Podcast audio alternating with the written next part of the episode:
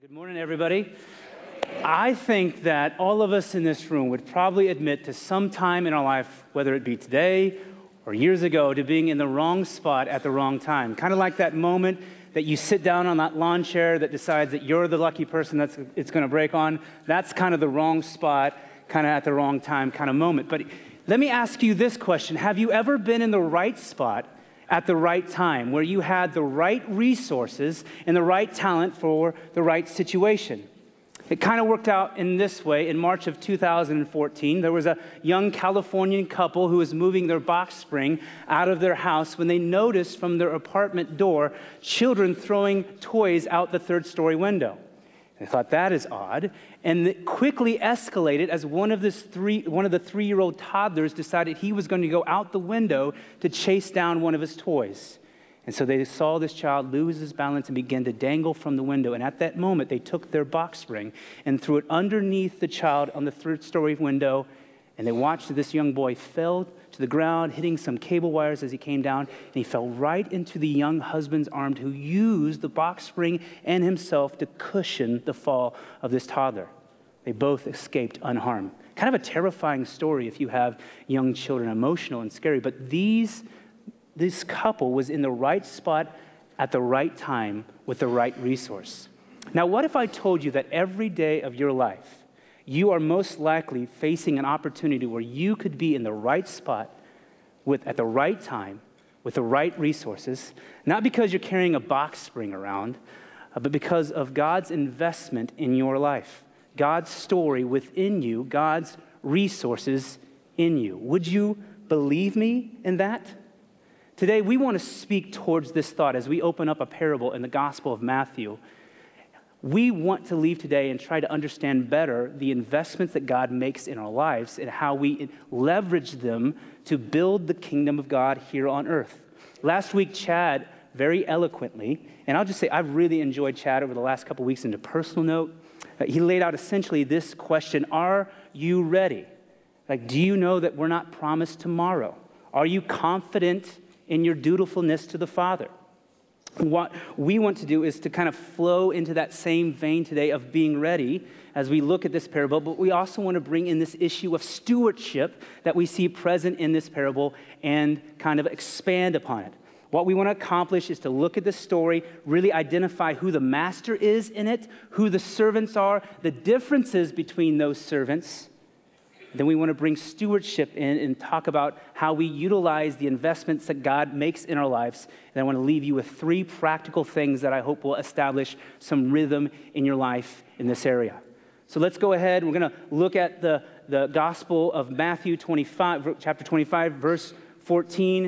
Uh, we're going to read a, a parable called the Parable of the Hidden Talent.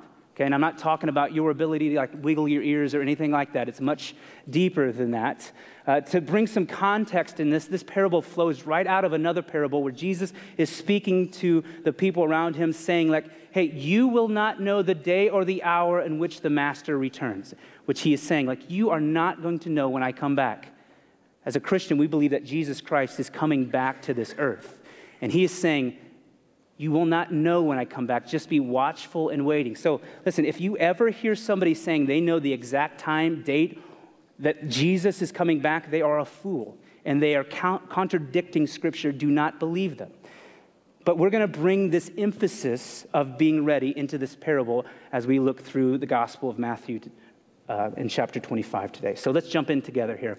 Kind of a lengthy piece of Scripture, so try to pay attention as best you can. For it will be like a man going on a journey who called his servants and entrusted to them his property. To one he gave five talents, to another two, to another one, to each according to his ability.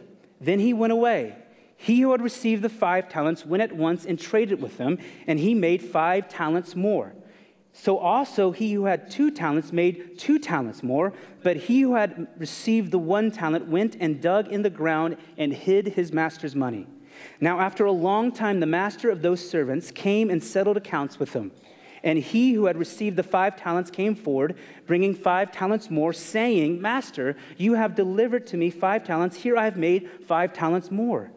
His master said to him, Well done, good and faithful servant. You have been faithful over a little. I will set over you much. Enter into the joy of your master. And he also, who had two talents, came forth, saying, Master, you delivered to me two talents. Here I have made two talents more. And he said, Well done, good and faithful servant. You have been faithful over a little. I will set you over much. Enter into the joy of your master. And he also who received the one talent came forth, saying, Master, I knew you to be a hard man, reaping where you did not sow, and gathering where you scattered no seed. So I was afraid. And I went and hid your talent in the ground. Here, you have what is yours. But his master answered him, You wicked and slothful servant. You knew that I reap where I have not sown and gather seed where I or scattered where no seed. Then you ought to have invested my money with the bankers, and at my coming I should have received what was mine with interest. So take the talent from him and give it to the one that has ten talents. For to everyone who has will more be given, and he will have an abundance. But from the one who has not, even what he has will be taken away. And cast the worthless servant into the outer darkness, in that place where there will be a weeping and gnashing of teeth. Okay, let's take some time to kind of clarify some of the imagery and the words that we see in this. Oftentimes, most of the times when Jesus is speaking of a parable, he's using a lot of symbolic language. So understand this when Jesus is referring to the master in this story, he is making a reference to himself. Jesus is the object, the, the master in this story. The servants are those who follow him.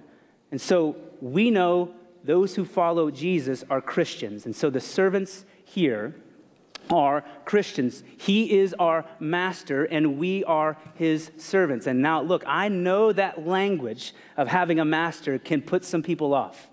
But do not fool yourself into believing that you don't serve a master, whether it's Christ or not. We all are slaves to something, whether that is success or money or accolades or popularity, acclaim, whether it's uh, autonomy or control or comfort. We all serve something. We are all masters to, or all slaves to something. And that is the product of a broken world living in the context of a, a broken heart living in the context of a broken world. When that perfect relationship that we had with God was severed, we lost a piece of ourself. And out of that void, we become constant pursuers of the next great thing that we feel like will make us feel whole again, whether that is Christ or not. And so we understand today and many of us in this room know the wholeness that Christ brings to life. Maybe not always perfectly lived out, but the wholeness that Christ brings. And so, yes, we get to say that Christ is my master and I am his servant because we have tasted the world and we know that this, this is better. And so, from there, the parable kind of talks about the master entrusting his servant this property. To one, he gave five talents, to another, he gave two, and to another still, he gave one talent. Now, note whose property this is. It is the master's property. The servants receive all that they have from the master. And this is true for us as well. All that we have is God, it is all his. And so understand this that the master has given his servants work. There are no idle servants in the kingdom here. All of Jesus' servants have work. And so this parable would lead us to this understanding that to, to be lethargic in the kingdom of God, and when we talk about the kingdom of God, what we're talking about is this the realm of God, okay? He's just to establish a kingdom on earth someday, but this is in God's realm. To be lethargic with what He has entrusted us with is to profess unbelief in our hearts. It's to profess unbelief in our hearts. So, according to our abilities, we are seeded an investment in differing amounts. We see five, two, and one. And just to clarify what a talent is in this parable, a talent is a, uh, is a value of currency, but it also is a unit of measurement. And so we would see in this scripture that a talent in this day and age, in this culture, a talent would be worth somewhere in the neighborhood of 20 years' working wage for an individual. Like this master is not flipping nickels and quarters at his servants. This is a generous investment. And then when you think of five talents, that's a hundred years of a working wage. How would you like to have that dropped into your lap? So when you understand the scale of the investment, of what each person is getting, we can approach this idea in the realm of fairness. Is it fair for one person to receive five and one person to receive one? I mean, doesn't Christ love us equally? Yes. And that is why he gives us what we can handle. Because don't forget that a talent is not just currency, but is a unit of measurement. And a talent in this day and age would uh, weighed in the neighborhood of 75 pounds. 75 pounds. So we see that the greater the investment, the more weight that those who had the investment have to carry. The few servants who got a lot, yeah, they got a lot, but now they have to carry a lot more. So, what do you want to base your issues with fairness on? On the amount of the investment or on the weight of the investment? Because the bigger the, the bigger the investment in this parable, the more responsibility those who have it have to carry it. In Luke 12, Jesus says on the back end of verse 48, he says, Everyone to whom much was given, of him much will be required. And from him to whom they entrusted much, they will demand the more. We have to remind ourselves of what the Apostle Paul says in the book of Corinthians. He compares the body of Christ, the church, to a human body that we are all different makeups. All of us are different parts. Some of us are eyes, and maybe we get more attention. Some of us are hands, but then some of us are like sternums and peeking toes. But we all work together corporately to provide the most health for the body. Going down a path of trying to understand fairness in the kingdom of God will not lead you into a positive reality in your life. You should consider more what you have been given and how you will use those things. And we see this as an example here in this parable because what does the master do upon his return? To the ones that he gave an investment and grew the investment, he approaches them with what? Praises and joy. Well done, good and faithful servant. But to the one who hid his talent, the master punishes him and gives the one talent that he had to the one that had 10. Now, this is kind of interesting that he is approaching this one talent with, with uh, rebuke and punishment. Uh, this parable has perplexed me in the past because, in my mind, the treatment of the master towards this one last servant confirms that this master is indeed a hard man, like this servant said he was. But when we get a deeper understanding of this parable, it paints a different picture. This paints a picture of a man leaving his kingdom that gives a generous, investment into each one of his servants. And upon his return, he judges the servants based upon how they used those investment. Nowhere in this parable would you, conf- would you even dream that this master is a hard man besides the testimony of the last servant.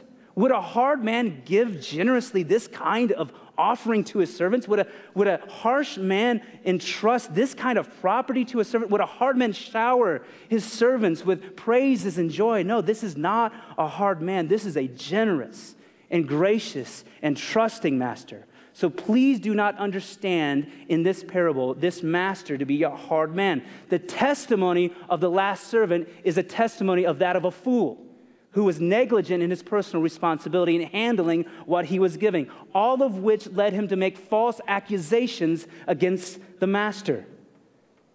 So when you read this, do not think of him as a hard man. And so this parable kind of brings the servants into two different camps. There are three servants, but they're really in just two camps.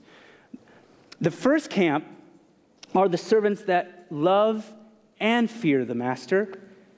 And, and the second camp are, are the servants that just fear the master. Now, is it possible to both love and fear somebody at the same time? That's complexity at its best.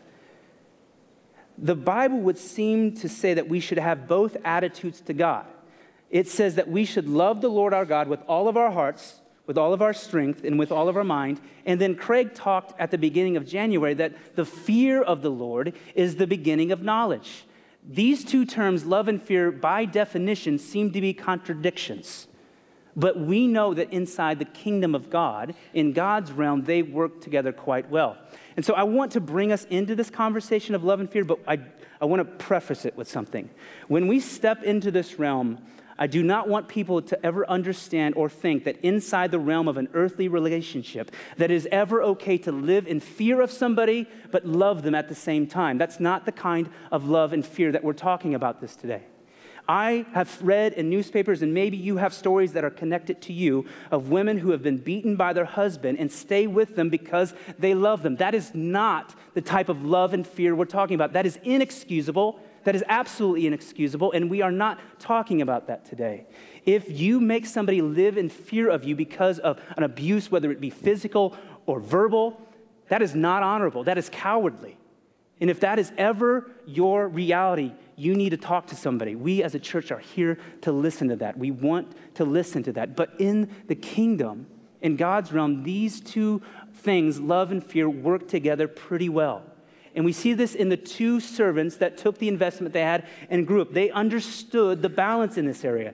They had gratitude towards the master for the great gifts that they had been given to them, and they trusted their master because of what he has done for them. But they also understood their positioning in that relationship.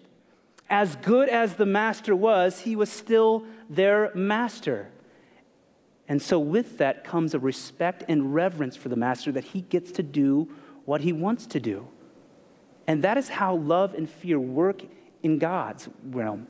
It's not a terrifying thing, it's not a scary thing, but it is a awe and a reverence and a respect that he gets to do what he wants to do.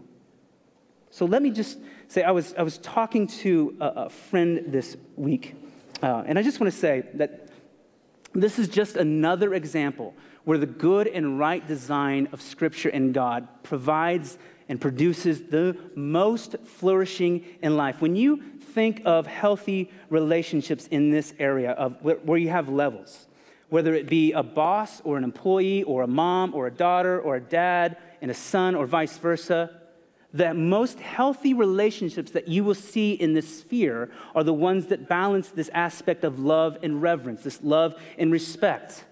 I brought this issue to one of my friends. I, asked him if he ever had a boss in his life that he loved and feared. And he said, Yeah, I, I, I did. I, I had a boss that was, was firm. He had expectations for me, and he was firm in those expectations, but I knew he had me my back. There was a day in which uh, he went to his superiors and he fought on behalf of me. I didn't say anything to him, but he told his bosses that you are undervaluing my employee. And he demanded a raise for this man, for my friend, and he got it. And so my friend both loved this guy because he knew he had his back, but he also respected and revered him in his positioning. He knew that he got to do what he wanted. And it produced this I want to live up to his expectations, I want to please my boss.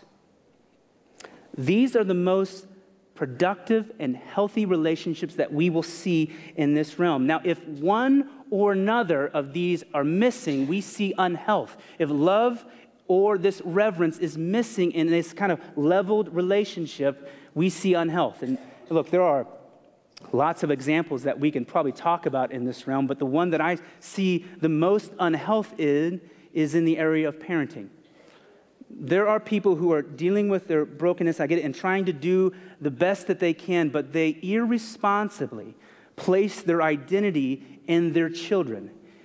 And what that tends to create is somebody who is looking to fill this void of being loved through their children. That is that pursuit, that piece that we're missing working out in our lives.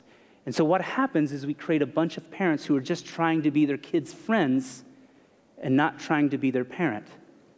They have handed them the control of the relationship. And if you ask these kids in this relationship if they love their parents, what do you think they would say? Absolutely. Why? Who doesn't love to get to do what they want to do? Who doesn't love that? Who doesn't love to be able to dictate what I do when I want to do it? Who doesn't love to be worshiped? But is it healthy? I think that most of us on the surface level would say no to that. I think that we would see that as something that we don't want to do. Love with the prop, without the proper understanding of positioning, without the proper knowledge of the abilities of the person who's in authority, creates dysfunction. But listen, thank God for the gospel, right? That we have this ability to change in our life. God gets to move us. If this story, if this example rings true in your life, in your children, then maybe we could use some perspective changing in this. Maybe you could allow some hope to come in your life and understand that God will and can move us in this area. And so, if this rings a bell to you, just know this we're rolling out a parenting class here in March. I know that sounds crazy. Maybe it's a risk to step out, but please be vulnerable in this area if you need some help. Look, nobody is surprised when we see a mess in people's life. Haven't we learned that enough as Christians? Are we surprised at the mess in our lives at times? We should not be. Risk some vulnerability. This literally could be the best thing that you have ever done in your life. And if you're interested in that, just know our guest service has some information about, about that. On the other side of unhealth, we have relationships that just fear the master. Now, the, my same friend who had talked about a boss that he loved and feared, I asked him, Did you ever have a boss that you just kind of feared? And he said, Oh, yeah, yeah. Maybe you guys know that kind of guy. And I said, Well, tell me about that relationship. And he said, Well, I'll tell you this built up a lot of resentment towards this person, a lot of resentment. Did not respect him. I grew to be passive aggressive towards him. I didn't work to please him, I worked to spite him. Maybe you know that kind of relationship, whether it's a boss or a parent who use their authority just to lord it over you, and you know how that resentment could build up in your life. And look, it's understandable for resentment to kind of be built in that kind of relationship. But listen, if in that relationship the authority or the master is good and trusting and generous, and you still have the response of resentment and fear, that is doubly dysfunctional because you have no cause. You have no cause in that. And that's what exactly we see in this parable with the last servant.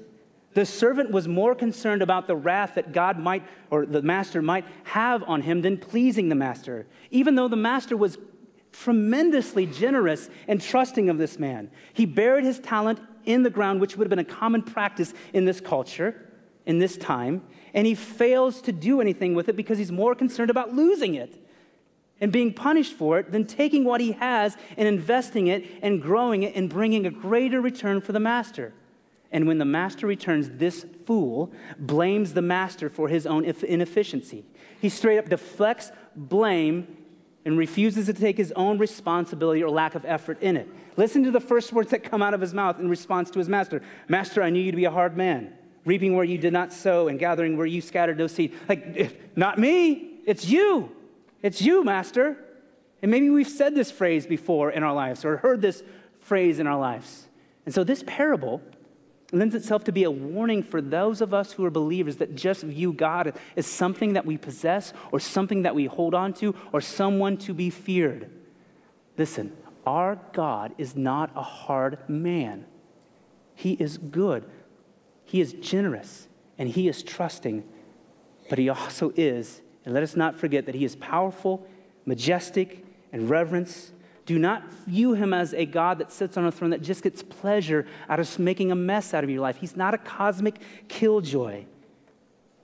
He is rich in mercy and love and has given us what we need and what we are able to handle so that we might invest it in the world around us. Let us not forget in 1 John chapter 4 verses 9 through 10 when it says, in this, the love of God was made manifest among us, that God sent his only Son into the world so that we might live through him. In this is love. Not that we have loved God, but that he loved us and sent his Son to be the propitiation of our sins, which means that he is the remedy for our brokenness. He is the one that paid the punishment for our sins. And the fact that his Son came here on earth to die for you is proof of his great love for you. Would a God who hated us do that? Of course not. Of course not. To just fear God is to be negligent of the good gifts that He has given us and the sacrifices that He has made for us. And this parable makes it really clear that if we don't take the investments that God has given us and use them for His purposes to impact the world around us, there is a warning that there is a judgment waiting for us in those things that God would want to see us use those things. He is an extremely patient, loving, and graceful and merciful God, but please do not ever confuse our God for a wimp. He is not a wimp. Do not romanticize him as your boyfriend or your girlfriend. There is an expectation that he has in the things that he has given to us So, out of our understanding of his great love and generosity for us, and out of our knowledge of our positioning in that relationship, we live up to the expectations out of reverence and love for the Father, and we take what we are given and we build upon it.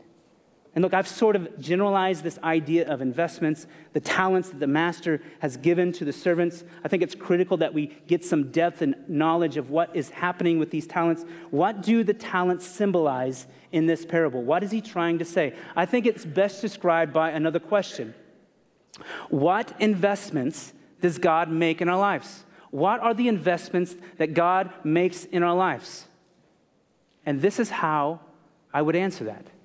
It's not just money or possessions, but it's understanding that everything that has been given to you, that has shaped you or molded you, is an asset to the Father and His kingdom.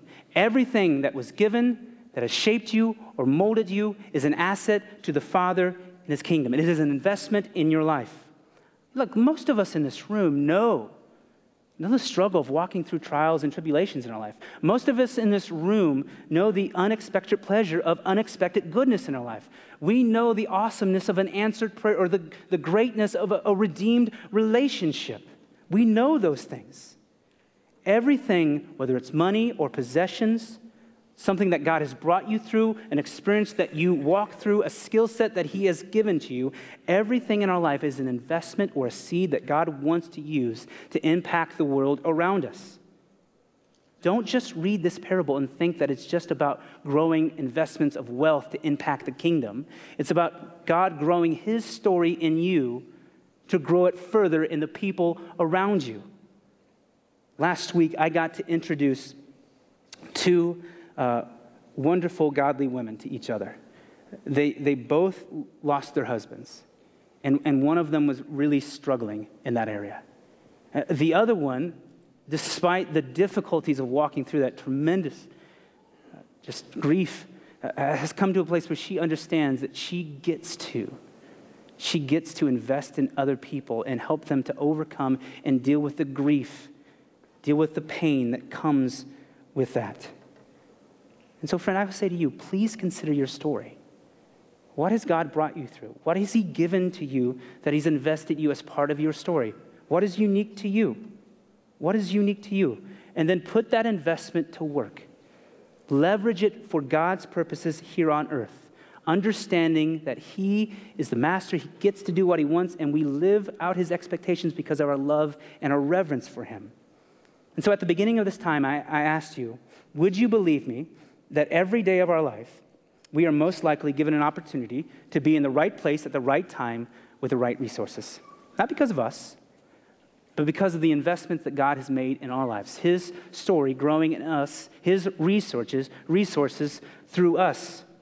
When you understand that the things that you got to go through that are unique to your story, not that God maybe willed them for your life, but He allowed you to go through, are the exact pieces that God would want to use to build influence and impact in this world, it has to change our perspective a little bit. Instead of thinking of those hard things or even good things and, and thinking about, well, I had to go through that, it kind of changes our perspective to maybe like, I got to go through that. That other people, through my story, might experience the same goodness that the Father has given to me in their own life. That's the kind of investment that we're talking about. It changes our, our perspective. So, what is unique to your story that you can leverage for the kingdom? Are you a widow?